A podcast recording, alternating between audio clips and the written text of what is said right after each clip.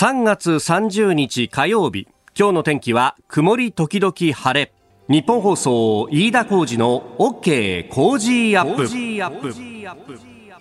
おはようございます。ニッポン放送アナウンサーの飯田浩司です。おはようございます。ニッポン放送アナウンサーの新行市佳です。ニッポン放送飯田浩司の OK コージーアップ。この後8時まで生放送です。3月30日。もうね、えー、年度末というところであります。まあ、あの巷見ててもちょっとやっぱり車の量とかも多いのかなというね、えー、感じもありますんで今日明日ね、えー、そして年度が始まると今週もちょっと安全運転でいきましょうで、えー、新聞長官各紙入ってまいりましたがあ年度末そして新年度が始まるんだなというふうに思ったのはですね朝日新聞の一面の方、えー、4月から暮らしこう変わるというですねお気が早いねという感じの大体あのこういうものって4月1日に今日からこう変わりますよっていうのが載ったりとか、はい、あとはあの31日本当に押し迫ったところで明日からこう変わるんですみたいなのが載ることは多いんですが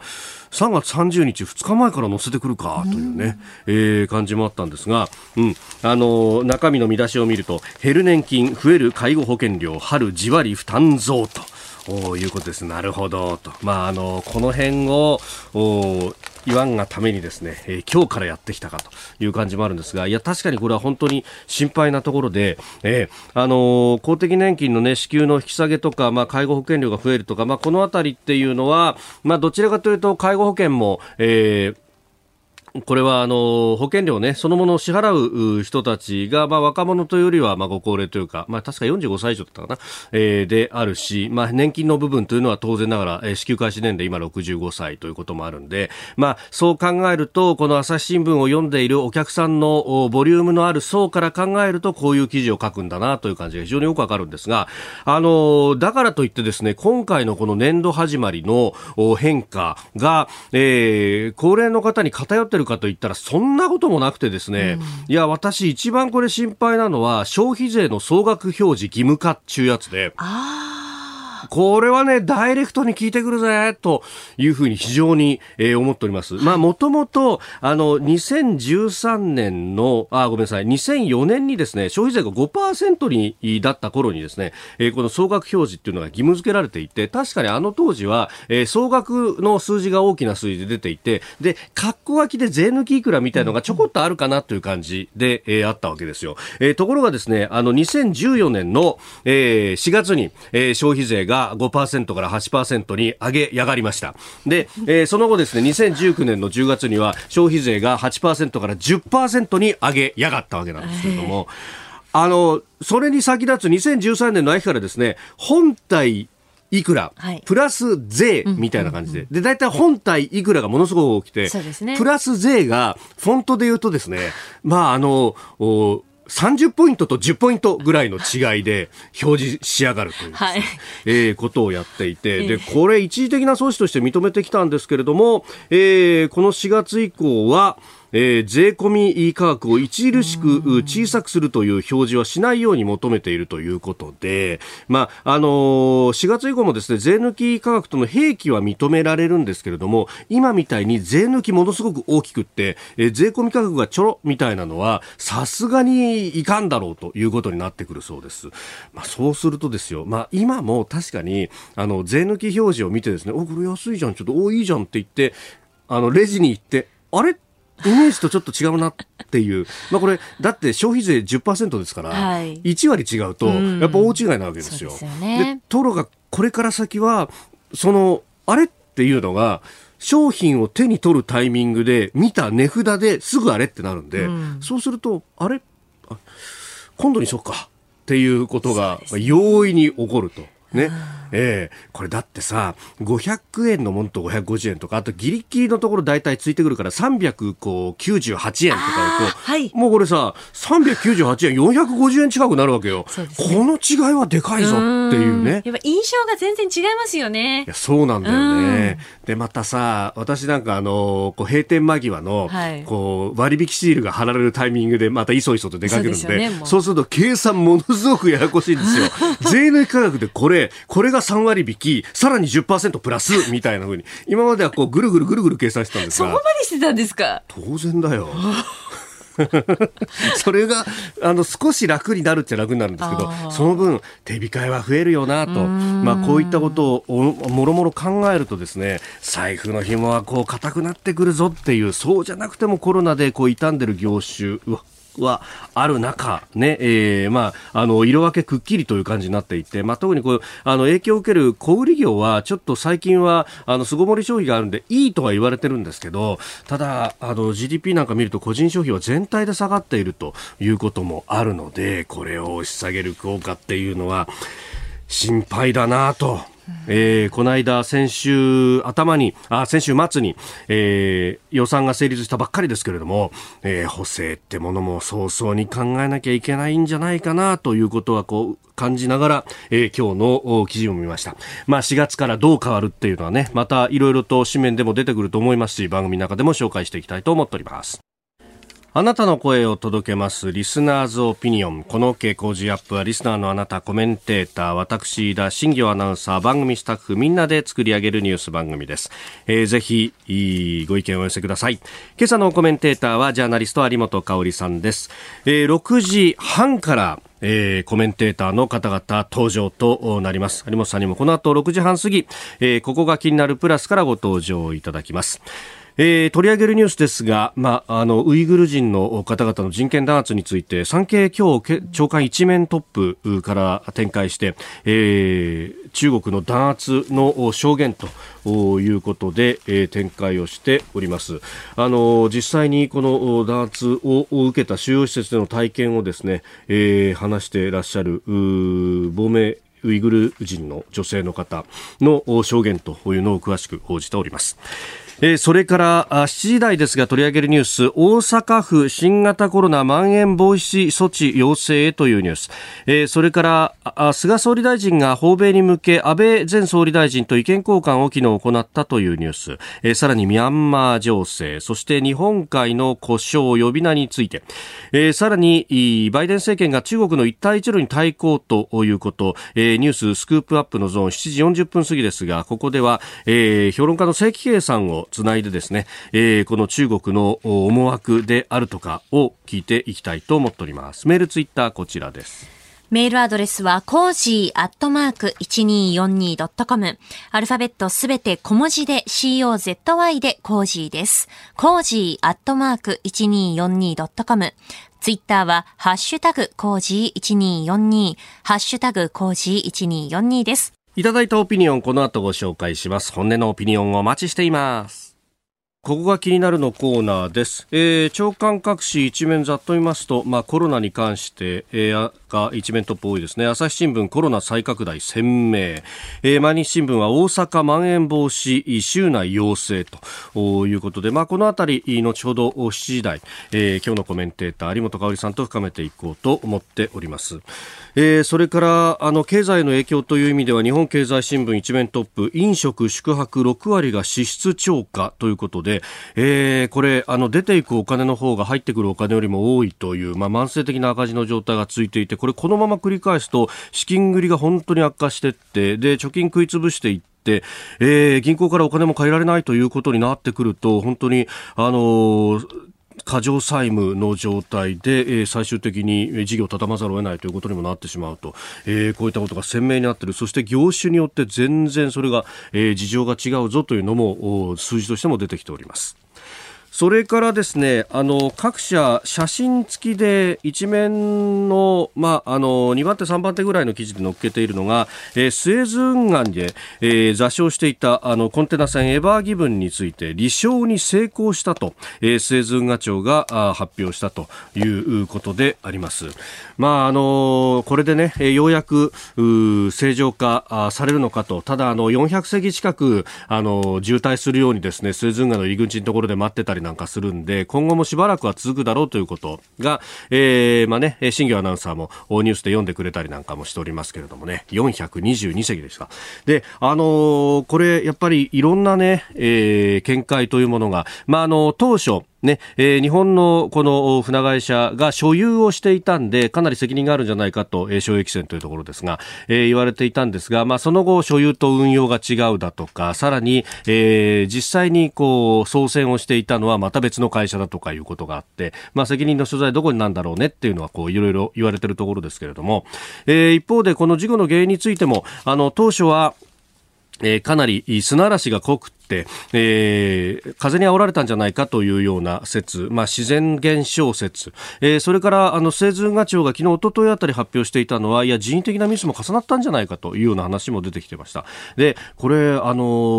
GPS とかですね積んでますんで、まあ、あの民航船船舶あのどういうこう経路をたどって最終的に座礁に至ったかっていうのもこれあのリアルタイムで記録が残ってたりなんかしてでそれをですね世界中のこうマニアたちが分析をしているっていうのがね、これがすごいんですよ。で、あのー、こう、運河の中に入っていって、そこからこう、右に左に蛇行しながら最終的に座礁してしまったっていうのを、こう、ずっとですね、あのー、見ながらこう、分析している人たちっていうのが、まあ、日本人にもいたりなんかして、で、えー、一つ可能性として出てきたのがですね、えー、側壁影響という、これあの、船、あの実際に操船してる方だったら、誰しもが知ってることなんですけれども、あのこう、運河みたいな狭いところだとか、あるいは離岸した直後の港なんかでもそうなんですが、自分の船とその壁との間が、あの、距離がそんなに空いていないところっていうのは、そこの部分の水流がものすごく速くなって、そうすると、結果的に、あの、岸に船が吸い寄せられちゃうと。えー、それも、船尾側が、後ろの方、お尻の方が吸い寄せられるという現象があると。で、この、エバーギブンの場合も、あの、最初はですね、えー、まず、右側に寄っちゃってたと。で、右側に寄っちゃったんで、やばいなと思って、こう、左に今度舵を切ったら、今度左に舵を切りすぎたのか、左の壁に寄りすぎたと。で、左の壁に寄っていくと、お尻から、こう、左の壁に側壁影響で、こう、行くんで、そうすると勢いですね、右側に船首の部分、先頭の部分はぐぐっと右に寄るじゃないですか。そうすると、右に寄りすぎちゃって、今度右から座礁したっていうですね。えー、で、そこの一番最初のきっかけ、左、右に寄ったきっかけっていうのが、それが風だったのかどうなのかっていうのはなかなかわからないんですけれども、まあ、そういうことを考えるとですね、まあ、これから先、その事故原因の詳しいところがまず、えー、出てきて、で、それによって責任をどう分担するのかっていう話になっていくので、まあ、この先も当然分析は続くと思うんですけれども、いや、ネットってこういうところに、あの、プロってものがいろんなところにいるんだなということを気づかされるニュースでもありました。ここが気になるでした。さあ、今週からこの時間からですね、えー、コメンテーターの方々にご登場いただきます。えー、今朝はジャーナリスト有本香里さんです。おはようございます。おはようございます。おはようございます。すいません、ちょっと早起きになってしまいまして。いえいえありがとうございます。ありがとうございます。さあ、あの、まずですね、えー、長官各紙が入ってきまして、その中で、はいうん、えー、産経新聞一面トップです。えー、拷問と洗脳響く悲鳴、ウイグル人女性、中国の弾圧証言ということで、1年半にわたって、えー、現地の収容所に拘束されていた、はい、えー、ウイグル人女性の方の証言というものをまとめています。うんはい、こういった声がね、どんどん国際的には出てきますよね。うんはい、あのー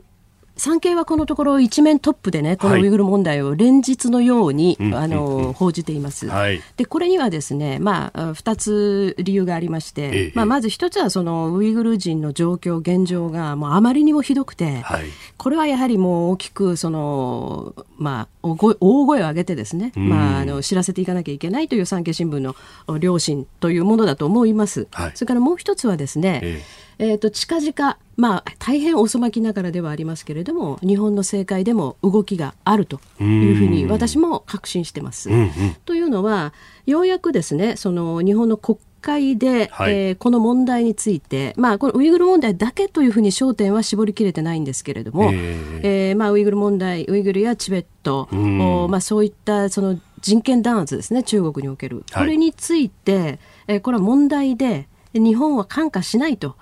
いう決議に挑むと。お挑むと。はい。まあ、ままだわかりません。決議はされるかどうかわからない。うん、国会に出るでしょう、おそらく。それはですね、多分もう近日であって、て、えーとまあ、各会派の人たちもいろんな動きをしていつつ、はい、あのまあ、議連が5つぐらい立ち上がりましたよね。それから従来あったあの、まあ、全部で5つか、はい、で従来あった例えばウイグル議連なんかもお超党派になってでそこでみんなでまとまって、えー、どういう形で国会に出すかっていうことを水面下で、えー、結構相談している。でできれば、はい菅総理が訪米しますよね、えええ、その前には決議をやりたいという、はい、まあ、動きになってまして。なるほど。これをやっぱり後押ししたいっていう、まあ、産経の,、ね、あの記者の方は非常にその辺あの取材をよくされてますので、はい、まあ、そういうことだと思う。そういう、まあ、産経新聞のこの意思といいますかね、えー、社論なんだと思いますけれどもね、まあ、確かにもう4月の、ねうん、9日だから8日からすでに日本を立つということだから、はい、そんなに時間があるわけじゃないですよ、ね、ないですよ。もうそんな時間ないですね。でもまあいろんなもうその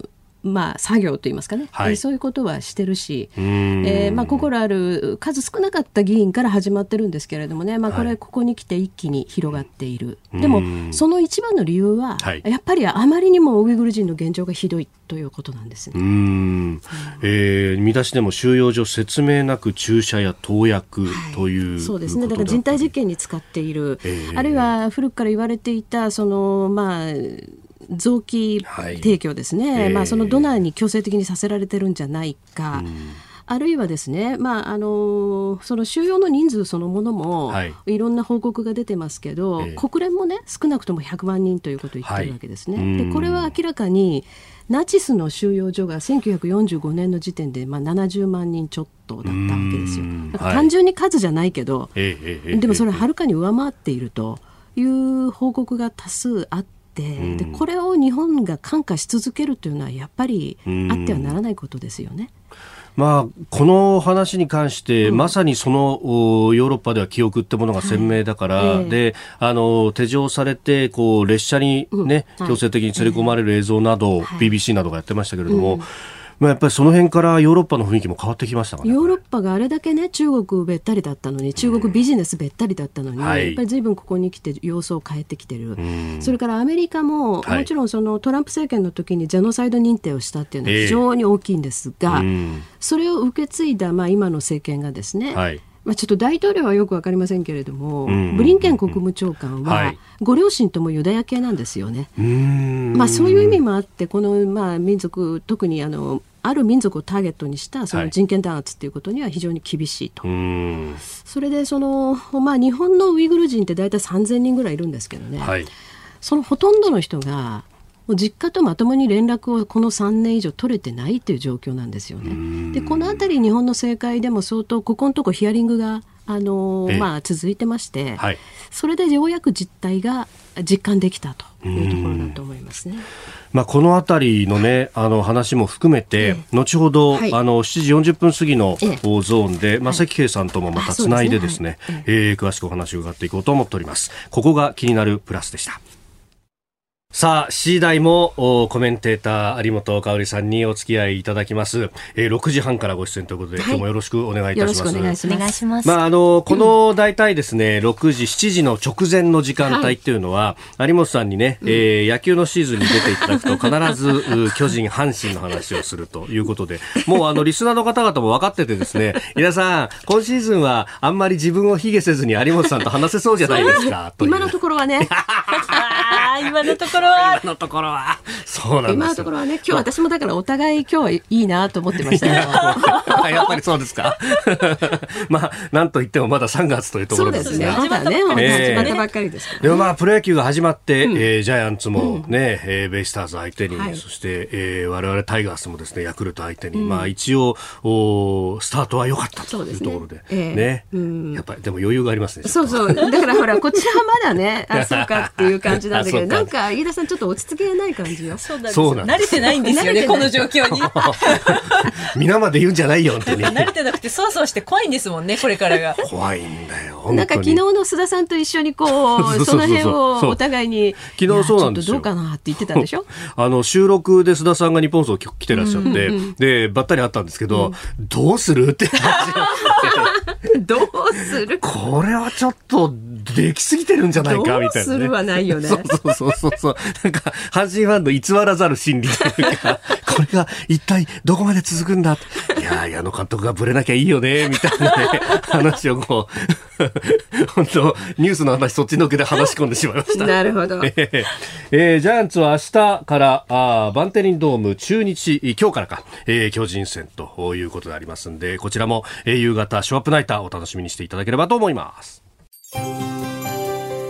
ここでポッドキャスト YouTube でお聞きのあなたにお知らせです。ラジオ局ニッポン放送飯田浩司の OK コージーアップ週末増刊号を毎週土曜日の午後に配信しています。1週間のニュースの振り返りそしてこれからのニュースの予定毎週更新しています。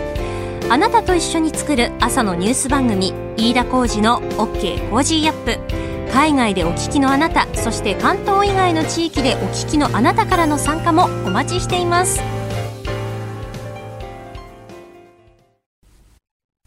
あなたと一緒にニュースを考える飯田浩二の OK 工事アップ。え今朝はジャーナリスト有本香里さんです。では最初のニュースこちらです。大阪府まん延防止措置を要請へ。大阪府の吉村知事は昨日新型コロナウイルスの感染拡大を受け特別措置法に基づくまん延防止等重点措置の適用を国に求める考えを記者団に示しました近く開く対策本部会議で正式に決定し週内に要請しますえー、市中感染の入り口に入っている第4波に入ったと分析していると、えー、吉村知事は危機感を表明しております。そうですね、うん、でこのまん延防止重点措置というのは、はい、これ今までと何が違うんでしょうねっていう感じじゃないですか、どうです？これには強制措置何もない何もないですよね。ねはい、で私はね、まあ、この吉村知事がということじゃないんですけれども、えー、あのまあ、東京都私たちのね今放送をお送りしている東京都も含めてですが、はい、あるいはその国の法律特措法も含めてなんですけどね、はい、結構いろんな問題がもうすでに投げかけられてると思うんですよ。というのはあの当然この緊急事態宣言が解除されれば、はい、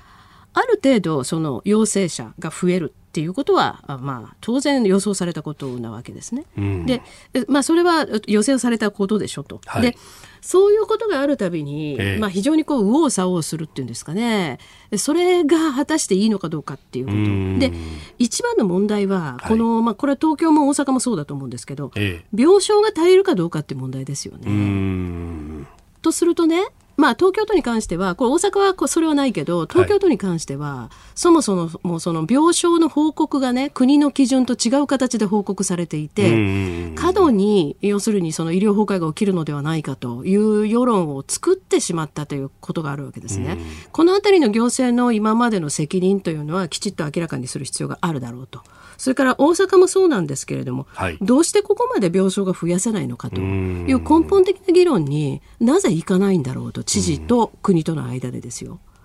まあ、まずそこら辺がありますよね。はい、それからその、まあ、今回のその緊急事態宣言をめぐっても、ええ、まあ、これも東京の事例ではありますけどね、グローバルダイニングが、はい、あの損害賠償を求めて東京地裁提訴しましたよね。そうですね。まあ、私、この訴訟っていうのは非常に意味のある訴訟で、えー、ぜひ注視したいと思うんだけれども、あの、グローバルダイニングの社長おっしゃってたように、はい法的根拠が曖昧なままね、うん、要するに営業を自粛しろという要請をして、はい、そしてさらにその最後の4日ぐらいになった時にね、ええまあ、グローバルダイニングは最初からそれに従わないと言ってたわけですよ。でそのよ最後の4日ぐらいになった時に見せしめのようにして、はい。その業務停止命令でしたっけ、ええ、営業停止命令、ね、営業停止命令を出したと。はいでこんなことはその憲法違反じゃないかって言ってるんですけど私それ筋通ってると思いますね。ですからこういった根本的なつまり今回、はい、まあ、それでもこのコロナがなんていうかなバタバタ人が死ぬほどの病気じゃないから、それと日本人がみんな衛生観念もねあのしっかりしてるし、自粛してくれって言ったらちゃんと自粛するしっていうのでこれだけに収まってますけれどもね、もっと毒性の強い病気がもし入ってきた時に、えー国はどういう対応を取れるのかっていうことですよ。早急に要するにその法律改正をして、はい、そして抑え込むものは抑え込むというようなことが結局できなかった1年なわけですよね。でその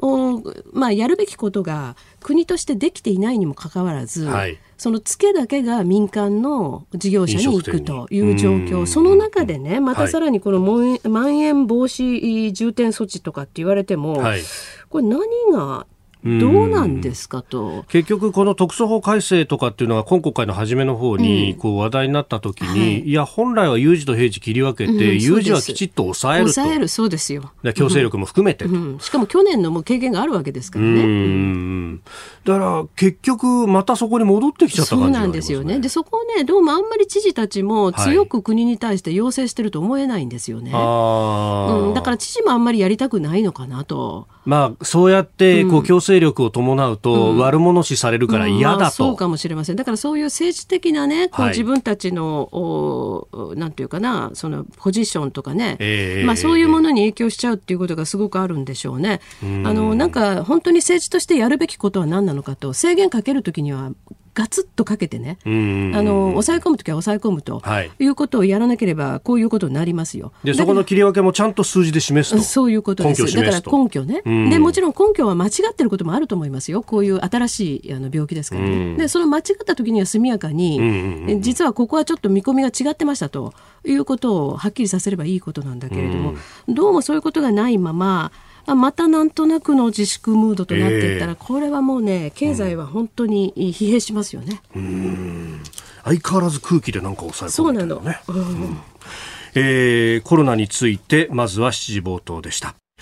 おはようニュースネットワーク。取り上げるニュースはこちらです。菅総理が訪米に向けて安倍前総理と意見交換菅総理大臣は昨日安倍前総理を衆議院議員会館の事務所に訪ね4月8日からの初訪米などをめぐっておよそ50分間会談を行いました。会談後菅総理は予算が成立し来月には訪米するので8年間にわたり政権を担われた安倍前総理にお会いし内政外交について意見交換した。非常に有意義だったと記者団に語りました。まあ、このね、うん、訪米、はいに向けてというところ、まあ、いろんなね、えー、報道も出てますけれども、うん、まあ、総理と50分間というと何話したんですかね。あの確かにね、この、まあ、いわゆる総理の普通の日程の中で、えー、えー、総理の方から安倍総理の議員会館の事務所を訪ねられて、しかも50分という長時間というのは、これはすごく目立つし、長いから、みんな注目するんですけど、うんはい、実はこれまでもですね、菅総理は、うん、まあ、いろんな外交的なことのさまざまな局面ってあるじゃないですか、はい、例えば各国の首脳とその電話会談した、まあ、この前後に安倍さんと話してるんですよ。まあそれはほら電話とかいろいろあるから、ね、まあ手段はねいろいろありますもんね。えー、やっぱりだからその菅総理にしてみれば、はい、えー、昨年あのような形で、まあ、安倍総理が急に辞任をされる病気で、うん、で、うん、それまで、まあ、外交というのはもうもっぱらねあの安倍前総理安倍時代にはその安倍前総理が本当に、はい、まあ全権を振るってたっていうところなわけですよね。であの菅総理は官房長官として内政の部分を担当してらしたから、はい、まあ、正直外交についてはそれほど明るいというわけではない。でそのあの、まあ、ことはご本人も承知しておられるのか、ええ、安倍さんとは随分この外交面ではいろいろとそのコミュニケーションを取ってきたというのはこれは事実なんですね。表に出ていないだけでね。ですからまあこれが今回はいよいよその、まあ、あのアメリカの新しい政権との間で初めてご自身が訪米されるということで、はい、えー、まあ、こういう時間をあえて取ったということでしょう。というのはその、まあ、今までもやってましたよコミュニケーションを取ってましたよっていうことの延長線上というだけじゃなくて、はい、アメリカ側も実は安倍さんっていう存在をいまだにかなり重く見てるわけなんですね。であのそれはですね確か2月の初めぐらいだったと思いますけども、はい、あの今、えー、駐日アメリカ大使館のヤング臨時大使が、はい。確か岸防衛大臣のところを訪れたのと相前後する感じで、安倍さんの事務所を訪問してるんですね。でしかもそれをですねその、まあ、単にこうこっそり訪問しましたっていうんじゃなくて、はい、ヤングさんはご自身の SNS で発表してますよ。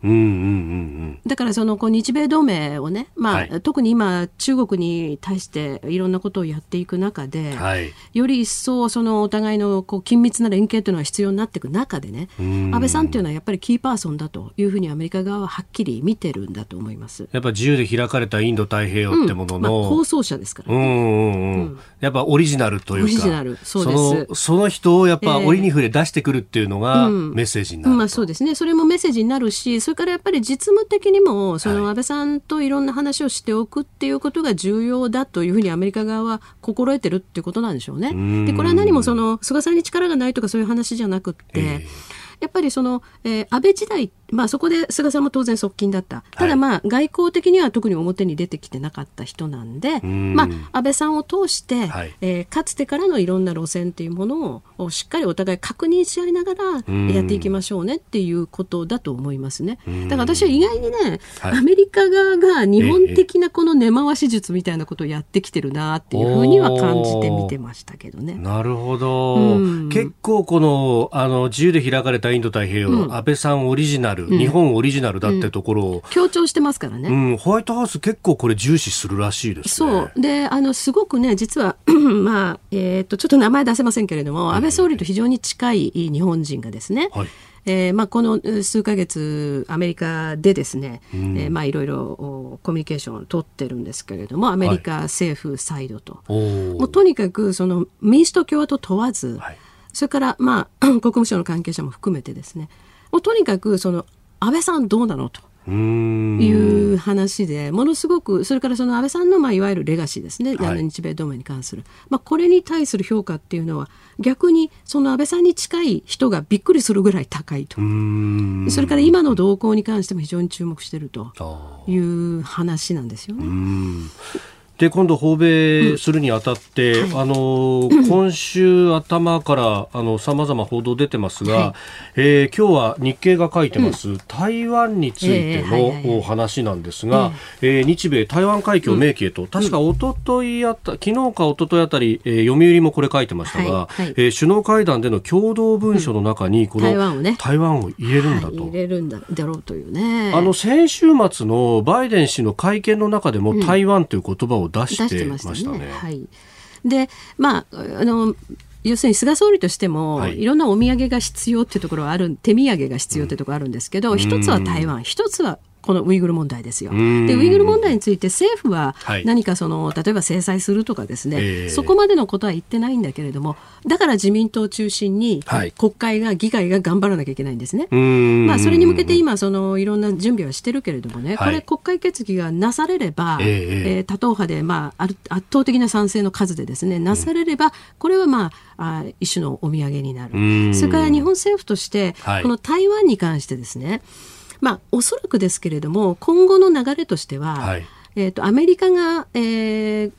トランプ政権の時にやった台湾旅行法ってありますね。ああ、要人というか、えー、要人の行き来ですね。はいこれを可能にしていくっていう流れを日本が作っていこうっていう方向があると思われます。で、まあその前段としてですね、はい、やっぱり台湾をこう国として認めていこう。で、特に今回まあコロナもありましたんでね、はい、やっぱりその台湾がえーまあ、WHO にオブザーバー参加もできない形でね、えー、そのいるというのは問題だしとかそういう側面もある。それからあとはその安全保障ですね、はい、安全保障の面で今もその台湾に対してのその挑発を中国は非常に強めてきてますから、はい、これははっきりと日米連携して跳ねのけていくんですよという意思表示は何らかの形でしなきゃいけないということで相当日本とアメリカの間で詰めていると思いますね。うん。うん。あの昨日今日の紙面で、はい、えー、安保法制5年ということで、うんうんはい、まあ、増える米米軍防護と、まあ、朝日新聞は見出し立ててますけれども、うん。うん、ここにあの河野前統合幕僚長の話が出てまして、はい。はい。えーえ。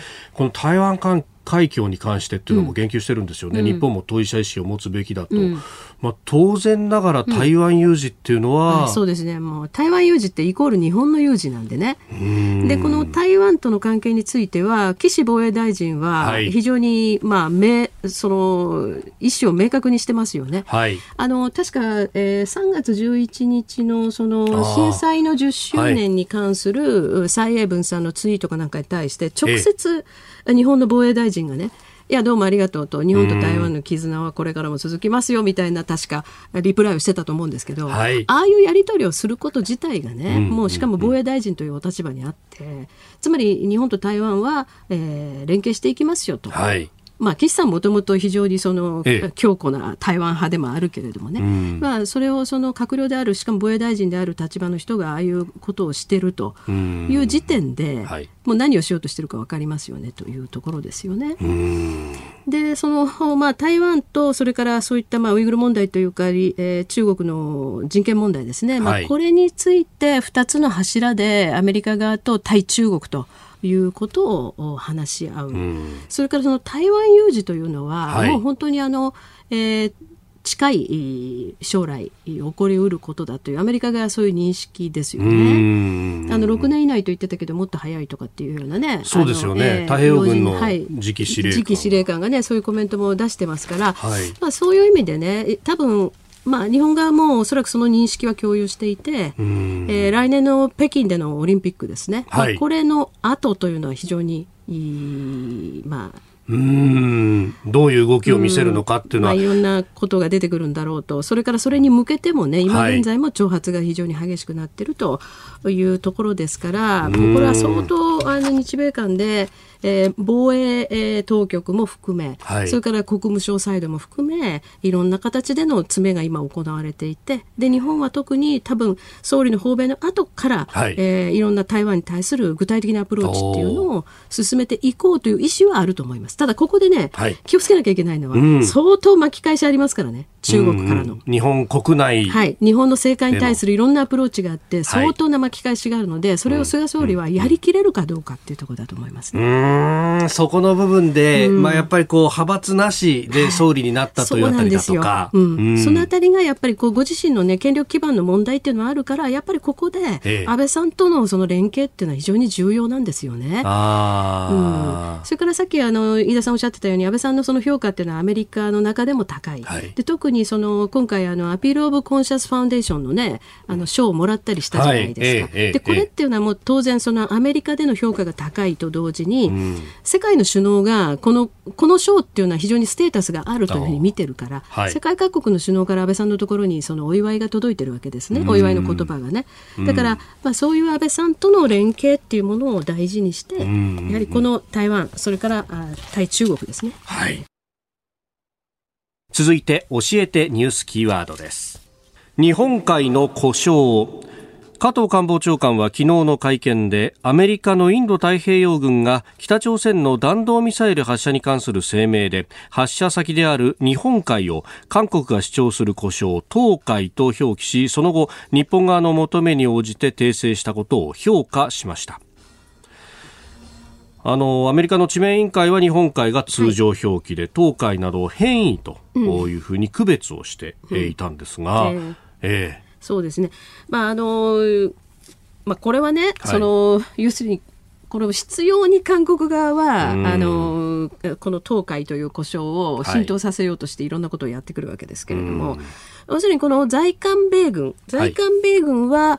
あの東海という故障をしばしば使ったりしていたわけですよね。従来からも、うん、それで今回それでうっかりみたいなとこですかね。ええー、そういうことなんですかね。うんまあですからねこれはそのアメリカ側がまあ韓国にその配慮する形でこういうことをやってきたってことなんでしょうけれども。はいあのー、まあその群馬でもがっていうので非常にこうがっかりするんですけどね、ただねやっぱりこれもその韓国側のこの押し込んでくるいろんなところに押し込んでくるパワーに比べたら、はい、日本全く弱いですよ。で実際そのもうだいぶ前ですけれどもねこの、え故障問題について実際に対応に当たった官僚の人に話聞いたことあるんですけれども、はい、やっぱりね日本はね後ろからのバックアップが少なすぎるって言ってますよ。あ後ろからのバックアップ、うん、まず一つは世論ね。このことをその重大な問題だとして、はい。あんまり捉えてないじゃないですか。で下手すると例えばね日本の民間企業でも、はい、何でしたっけ？あの地球儀とかね。そういうものを作るのになんか両方併記してみたりだとかそういうわけのわからないことをするその民間業者なんていうのもいるわけでしょ、はい、そうすると戦えないですよやっぱり。でまあ、そういうこともあるしそれから政府側のそのバックアップも少ないわけですね。こういうことに対してその戦うというのに、はい、まあ、マンパワーだとか予算だとかいうものを韓国側はものすごい勢いでつけてくるわけだから、それに比べると、まあ、全然日本は少ないということなんですけれどもね。これやっぱり私は一気に、はい、その今後ね、えー、だって日本海っていう故障を失ったらもう大変なことですからね。うん。うん。ですからあのこれはねあのどっとそれこそ予算をつけて、はい、そして日本の中でも世論を相当盛り上げてね一気に片付けるべきだと思いますよ。日本海は日本海日本海は日本海ですから。えー、それからですねあの先ほどの おはようニュースネットワークのゾーンで、はい、えー、時間がなくなってしまいましたが、アメリカがミャンマーとの貿易協定停止というニュースも入っておりました。うんはい、まあ、ミャンマーのこの情勢というものをどう見るかっていうのはね、うん、これね、最初にこのクーデターが起きた時に、はい、やはり飯田さんとこの番組でですね、ええ、お話したと思うんですね。で、私、あの時の、まあ、私の見通しというのは甘かったなということで、ここでちょっと訂正させていただきたいんですけどね。というのは、あの時は、軍は、うん一応理屈を立ててきてたんですよ。うんうんうん、スー・チーさん側のやってることに憲法違反があると。はい、それから、まあ、前提として申し上げなきゃいけないのはね、うん、スー・チーさんの政権が完璧その正しいということでもなかったわけです。いろいろ問題はありました。はい、で、それに対して不満の声もあったわけで、うん、まあそこを受けて軍がですね、えまあ軍というのは一定のもともと政治的な勢力としてありますから、はいでその軍があ今のこの状況はじゃいかんということで軌道修正しようとしたと、でそういうケースっていうのはこう東南アジアなんかではしばしばあってですね、はい、例えばお隣のタイなんかでも政権がどんどん腐敗してくると、お軍がね、はい。えー、一旦政権をとりあえず取り返すというようなことがあるわけですけれども、まあ、その一環かなというふうに思っていましたが、今の状況を見るともうミャンマー軍は、はい要するに民主国家になったミャンマーの軍という体裁をかなぐり捨てて先祖返りしてますよね。これだったらもうやっぱり国際社会止めないといけないと思いますね、うん、もう市民に向けて無差別に発砲する、はい、あるいは戦闘機からミサイルを学校に向かって、ねうん、空爆しましたからね少数民族の地域に。まあちょっとあの地域はなかなかあの問題が、まあ、複雑なところ、ね。えー、複雑なところではありますけれども、えー、それとやはりあのまあ、これに対してですねアメリカがまたその特にブリンケンさんがこれジェノサイドが行われていると、はい、ちょっとジェノサイドっていう言葉を、まあ、どういうふうに定義してお使いになってるのかっていうのはちょっと疑問なところはあるけれど冒頭申しましたように、はい、そのブリンケンさんというのは非常にそのご自身がね、はい、えー、ご両親ともユダヤ系であるということで、えー、つまり市民が殺されるということについては非常に敏感なわけですよね。だからアメリカはこういう対応を取る。で日本も、まあ、同時に今までちょっとその民政移管してあの民主化されてからミャンマーに、まあ、あの要するに特に財界なんかもイケイケどんどんだったんですけれども、はいえーこれやっぱりブレーキがかかるというのは致し方ないでしょうね。うんもうこうなってくると、まあ、そこにいる法人の方々も含めて命の危険というものも考えなきゃいけない。うんそれと、あの、えっ、ー、と、昨日でしたかね、はい、えっ、ー、と、主要各国の、えー、はい、軍のトップが。軍のトップがね、えー、でそれがその民主国家の軍のやることじゃないよと。いうふうに非難声明を出しましたよね。12カ国ほどが出しました。はい、そうですね。はい、で、ここにあの日本の幕僚長も。そうですね。はい、山崎統合幕僚長山崎統合幕僚長も一緒に参加しているということで、はい、まあ日本もですから、その、そういう連携に入るっていうのはとてもいいことですしね。で、このメッセージっていうのはすごくスマートっていうかやり方がねあのとても軍に対して、軍のトップたちが諌めるっていうのは、うん、軍同士で実際は、えー、とてもあのいいことかなというふうには思うんだけれどもこれで情勢がいい方向に向かうかどうかですね。本当に。これツイッターなどで、まあ、あのいろんな意見いただくんですけれども、はい、い。やこれも PKO を出さないといけないんじゃないかというの、ね、ええ、本当にそうかもしれませんね、うん、ただそうするとやっぱり国連の安保理決議が必要になってくる。そうすると、はい、これを良しとしないつまりそのミャンマー側についちゃうミャンマーの軍側についちゃう国々もあるわけですよね。だからなかなか簡単ではないと思いますけれどもね。当初も相本さん指摘されていた、うん、これ、はい、あのだからといって制裁ペントってやると、うんうん、結局こう中国側にガタガタっと崩れていってしまうぞっていうところ、はい、それが今顕著になって。顕著になってますね。ですから、うん、このままだとやっぱりどんどんどんどん中国に寄っていくっていうところはあるでしょうし、ただねもう一つ気をつけなきゃいけないのはね、はい、じゃあスー・チーさん側は自由と民主を大事にしていて中国とは距離を置いてるかっていうと決してそうじゃないんですよ。はいだからここはミャンマーの難しいところでね、すごくその豊かな国で将来有望な国なんだけれども、やっぱり中国との関係というのは、非常にどちらもこう切っても切れない関係がある。まあ、そういう中で先進国がどうやってミャンマーをその自由主義権の方に引き戻して引き戻して、はい、そしてやっぱり軍のねこの国民を殺戮するっていうことをやめさせるかどうかっていうことですよね。うん、まあ確かにその中国べったりっていうのも彼らのプライドとして許せないっていうところが、ありますからね。まあ民主派に一旦向かった理由の一つでもあったはずですそうです。そうなんですけれども実態としてはなかなかそうもいかなかったり、それからその軍がですね、まあ政治的力を持ってるだけじゃなくてものすごい利権を持ってるんですね。えー、だから日本企業もみんな向こうに出ていくと、大体軍の関係者が持っている会社とか、あるいは軍のそのなん。かこう持っているコンツェルンとビジネスやるということですから、その辺考えてちょっとこう対応がですね難しいところありますね。はい続いて、ここだけニューススクープアップです。この時間最後のニュースをスクープアップ。バイデン政権が中国の一帯一路に対抗。アメリカのバイデン大統領は26日、イギリスのジョンソン首相と電話会談を行い、中国の一帯一路に対抗するため、民主主義国家が連携して途上国の開発を支援する構想を提案しました。えー、地元のデラウェア州でバイデンさんが記者団に明らかにしたんですが、構想の詳細には言及しなかったということであります。ま、経済面も含めて中国とやっていくっていう。そうですね。対抗していく。はい、えー、まあ途上国支援ということが柱になるんでしょうけどね。うん、はい、そうするとアフリカとかその辺も含めてということですか？そうでしょうね。アフリカとそれから東南アジア、中央アジア、あこういうことだと思いますね。それから太平洋諸国ね。ああ、まあこの辺ね、台湾と国境あるところも、えー、あ国交があるところも多い,、多いですからね。引っぺがそうとしてますよね。えー、さあまあその辺の情勢についても伺ってまいりましょう。この時間評論家の関平さんとお電話がつながっております。関根さんおはようございます。おはようございます。関根です。どうも。よろしくお願いします。お願いします。おはようございます。おお久しぶりです。久しぶりですね、本当。さあ、関さん、まずこの一帯一路に対抗するんだというバイデンさん、一応姿勢を明らかにしました。どうご覧になりますか？そうですね。あのバイデンさんもあの前回のまああの演説でね、はい、やっぱりあの中国との戦いがまあ民主主義とまあ専制主義が独裁政治との戦いという位置づけになりますと、うんはい、やっぱり民主主義諸国があの一致団結して、要するに中国のあの一帯一路ね、うん、あの封じ込めるか、それで特に途上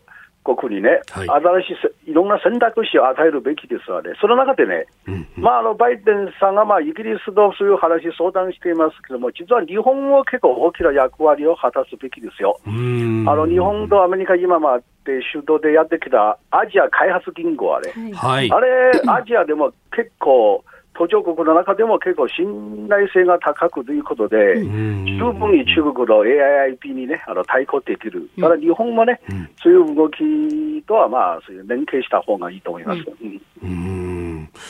あのーこのね、ADB の融資について、あの、光回線をどうするっていう海上の光回線について、太平洋諸国を、ね、中国を排除してっていうようなニュースも出ていましたけれども、まあ、いろんな面でこれ重要になってきますか、ここが。そうですね。特にあの、情報の分野ではですよ。はい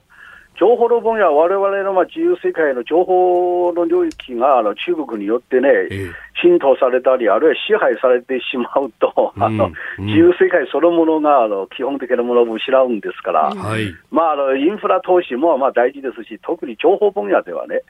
やっぱりあの中国というよりも中国共産党政権、あの独裁政権でね、あのいろんな手段が使って、われわれの民主主義社会、自由世界を壊してくるんですから、そういう意味ではね、あの一帯一路にしても、そういうね、ただの経済問題ではなくて、われわれの自由世界をいかに守っていくかっていう非常に重要な問題だろうと思いますがな、うん、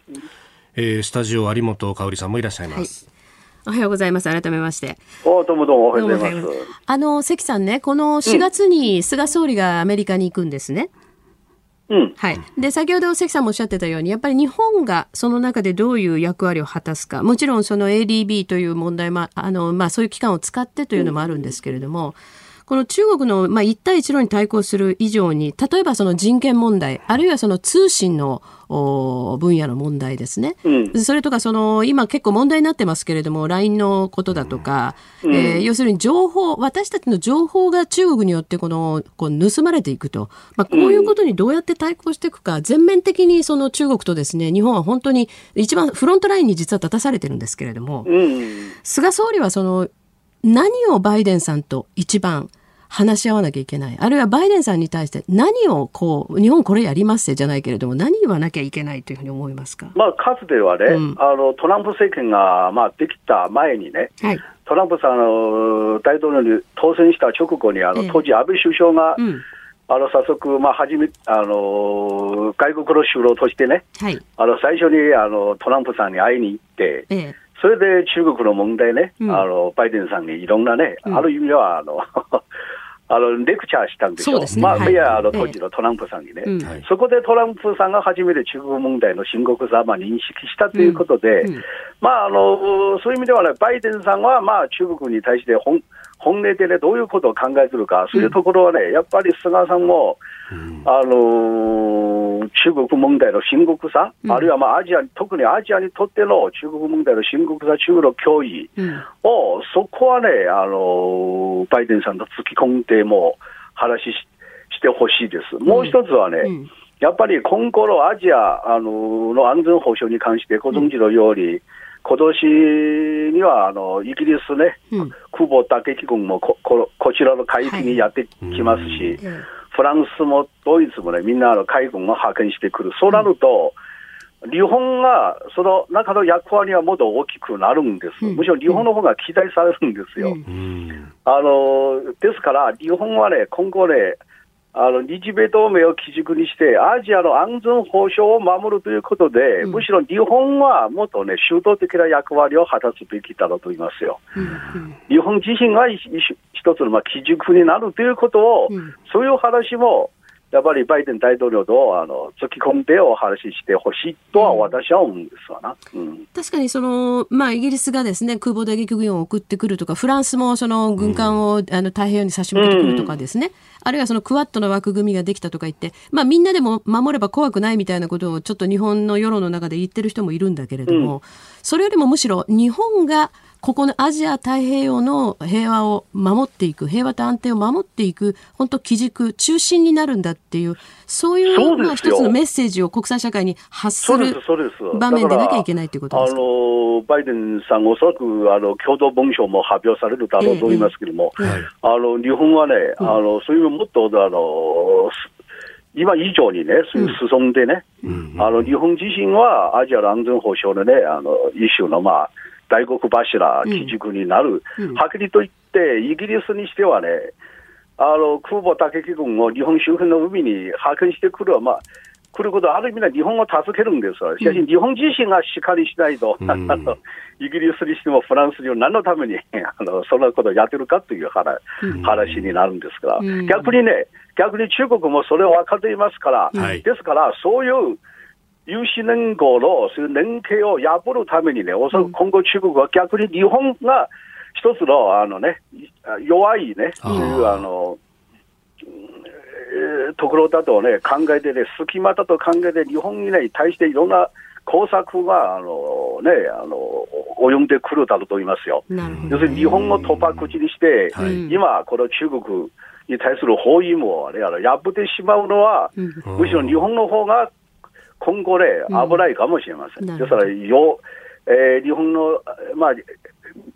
政権ともね、日本の政府も、そういうことをしっかり認識してほしいと思いますわな。うんこれ、あの、一方でその中国の側ですが、習近平氏は、うんこれどうなんですか？焦ってるんですか？なんかここへ来て矢継ぎ早になんかもう価値観で相入れないことをどんどんやってくるということをやってますが。まあ、あの、一つはまあ習近平さん自身は、まあ、あの、とにかく力の論理ばっかり信じて、あの、何でもあの力ずくで問題を解決する。はい。というような、上がそういうふうになると、今最近中国の知ったぼろ、まあ、あの、外交官にしてもですよ。えー、あの、むやみにね、あちこちで噛みつくんですわね。はい、まあ、私、冗談で言っていますけど、ね、今まで洗脳外交と言われるでしょ。戦う狼の外交でしょ。最近ね、もう洗脳外交じゃなくて、強権外交になる。なるほど。強権が、あの、強い権力の権じゃなくて、いろいろ強権ですら、まあ、誰にでもむやみに噛みつく。要するに、今中国の外、外交はそういう方向性になってる。逆に非常に危険ですわね。というのは、あちこちで噛みつくと、当然、国際社会から反発はね、からの反発が高まる。反発が高まると、逆に中国自身が被害妄想。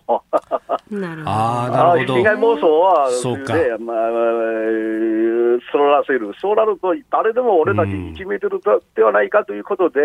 あの、いずれかね、どこかでまあ、暴発、暴発してしまう可能性もないわけでもないですから。ですから、今、あの体制が結構危険ですよ。なるほど。そこを抑えるためにも結束していかなきゃなんないしと。日本の役割が問われると。えそうです日本の役割、これから大きく問われるだろうと思います。はい。朝からどうもありがとうございました。はい、どうもどうも。はい、ありがとうございました。評論家関平さんと電話をつなぎました。一帯一路に対抗というところから東アジアの安全保障について議論をしました。えー、このコーナー含め、ポッドキャスト、YouTube、ラジコ、タイムフリーでも配信していきます。番組ホームページご覧ください。ポッドキャスト YouTube でお聞きいただきましてありがとうございましたあなたと一緒に作る朝のニュース番組飯田浩二の OK コージーアップ。東京有楽町のニッポン放送で月曜日から金曜日朝6時から8時まで生放送でお送りしています。番組では公式 Twitter でも最新情報を配信中。スタジオで撮影した写真などもアップしています。コメンテーターのラインナップ放送した内容の書き起こしインスタグラムや飯田浩司アナウンサーのポッドキャストなど詳しくは番組ホームページでチェックしてください。そしてもう一つ飯田浩二アナウンサーが「夕刊富士」で毎週火曜日に連載中。飯田浩二の「そこまで言うか」こちらもぜひチェックしてください。